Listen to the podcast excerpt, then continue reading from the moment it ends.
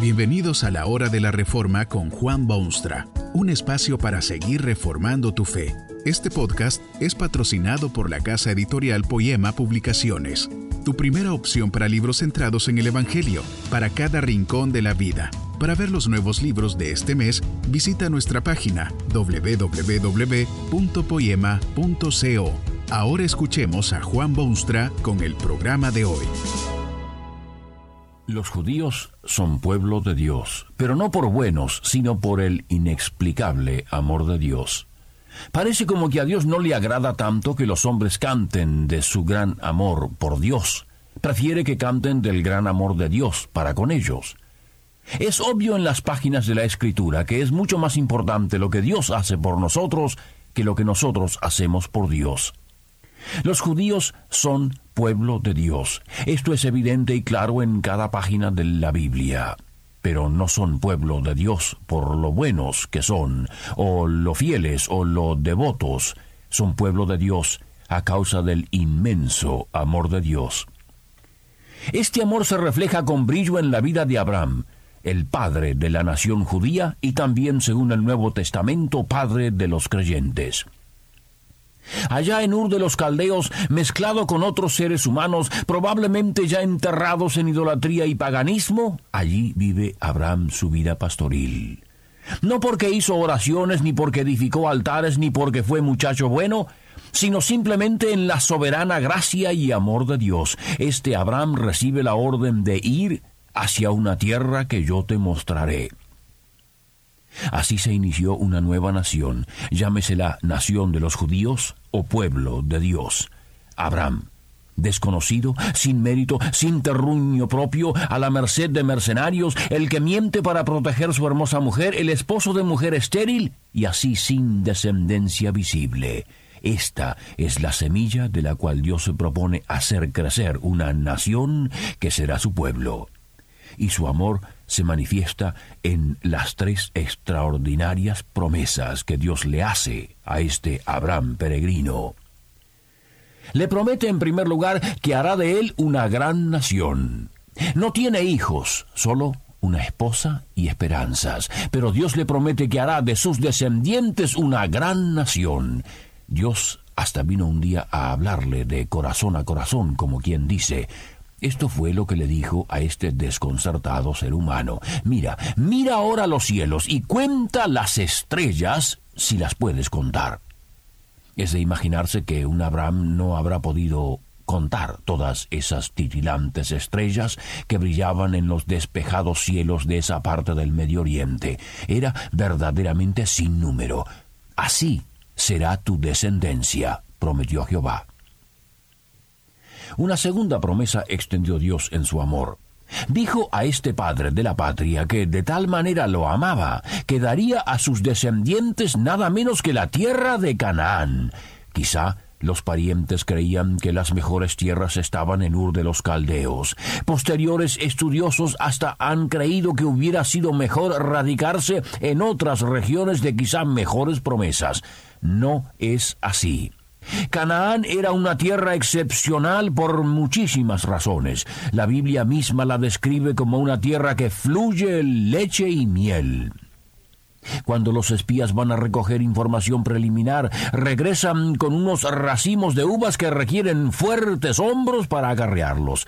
Estratégica y política y económicamente, todo el mundo está de acuerdo en que Palestina o Canaán estaba situada en el centro nervioso del mundo mediterráneo y era el eje de actividades internacionales. Esa tierra, la de Canaán, tierra por la que morían soldados e invadían ejércitos y se peleaban los reyes, esa tierra preciosa y codiciada, Dios se la promete a este desconocido.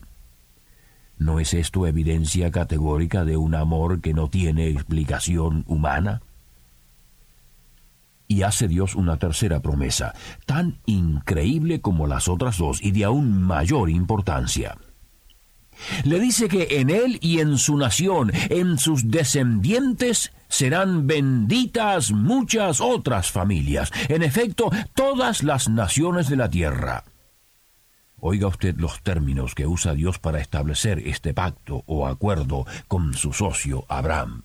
Haré de ti una nación grande y te bendeciré y engrandeceré tu nombre y serás bendición. Bendeciré a los que te bendijeren y a los que te maldijeren maldeciré. Y serán benditas en ti todas las familias de la tierra.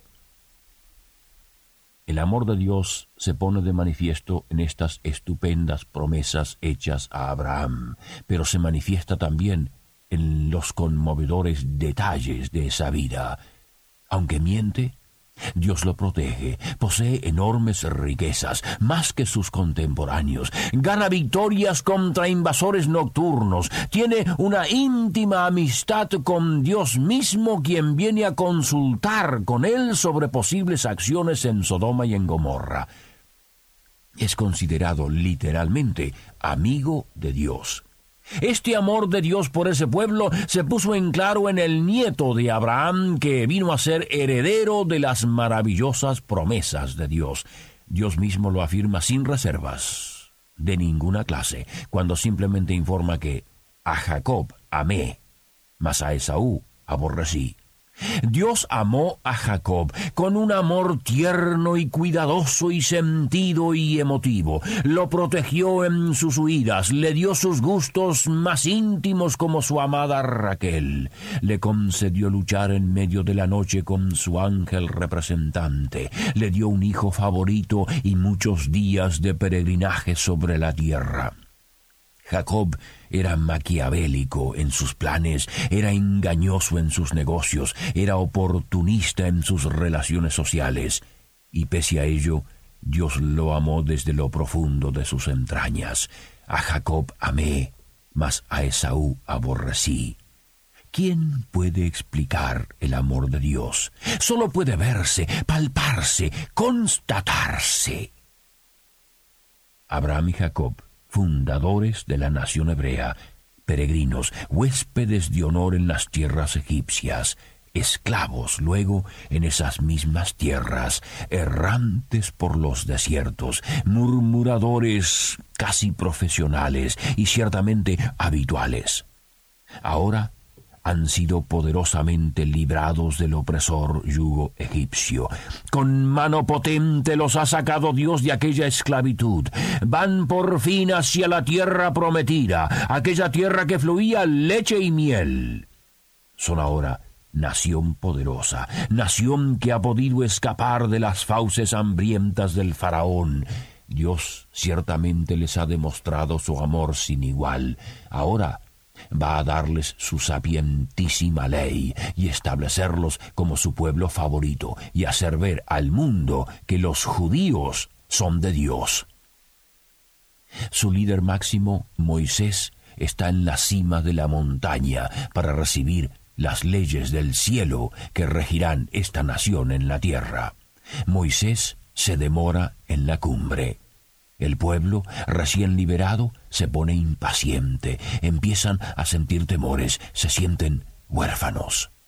Se vuelven idólatras, se hacen un tontísimo becerro de oro para que les sirva de Dios en medio de sus nostalgias y temores y frustraciones. ¿Puede imaginarse usted rechazo más vergonzoso del amor de Dios Increíble ingratitud de parte de esclavos liberados y pueblo de promesas. Desde el punto de vista humano, deberían ser todos fulminados por la ira de Dios, enterrados en aquellos desiertos y borradas su memoria de la faz de la tierra. Pero es que Dios ama a esos errantes y pródigos hijos. Dios les perdona aquella ofensa terrible. Dios perdona porque Dios ama.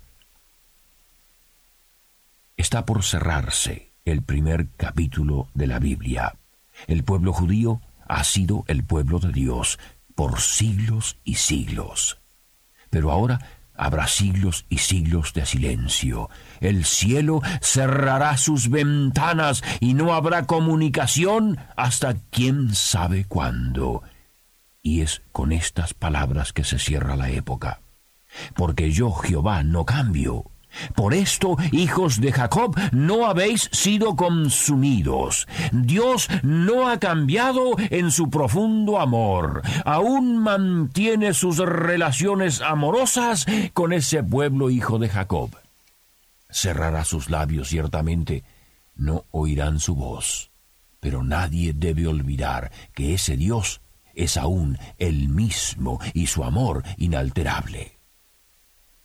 Cuatrocientos años después de aquellas palabras del profeta, hay pastores en las tierras de Belén, pastores que creen las profecías, pero jamás las ven cumplirse. En la fría noche, Súbitamente se abren de nuevo las ventanas del cielo y descienden desde la altura desfiles interminables de ángeles que cantan y cantan y cantan y alaban a Dios, porque ahora sí, se cumplirán las palabras de Dios a Abraham y a sus descendientes. En su simiente serán benditas todas las naciones de la tierra. Lo dicen los mismos ángeles en sus cantares. Gloria a Dios en las alturas y en la tierra paz, buena voluntad para con los hombres. Aquella primera Navidad se extendieron los brazos amantes de Dios más allá de las fronteras de Canaán. Ya no eran solamente los judíos el pueblo de Dios. Ahora entrarían a ser benditos los sirios y los fenicios y los griegos y los romanos y los macedonios y los filipenses y los blancos y los negros y los pieles rojas y las razas amarillas.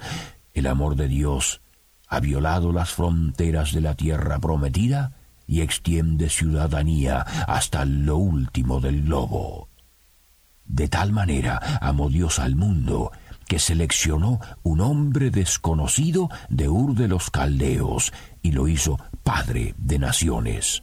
De tal manera amó Dios al mundo que protegió con su escudo al Jacob engañador, de quien nacieron las doce tribus de Israel. De tal manera amó Dios al mundo que fue paciente y perdonó y bendijo a su pueblo escogido. Todo eso lo hizo Dios simplemente porque su amor era tan grande que quería enviar a su Hijo al mundo, manifestación máxima del amor de Dios. Para ello, con paciencia Dios hizo suyo al pueblo judío. Y Dios lo ama a usted hubiera hecho todo esto en caso contrario? Él quiere amarlo y quiere que usted le ame a Él. Que este mensaje nos ayude en el proceso de reforma continua según la palabra de Dios. Si quieres profundizar en la exposición bíblica, puedes buscar más recursos en www.poema.co. Allí encontrarás libros que te ayuden a entender la palabra de Dios y aplicarla a tu vida. Poema, el Evangelio para cada rincón de la vida. Nos vemos en el próximo episodio de La Hora de la Reforma con Juan Bonstra.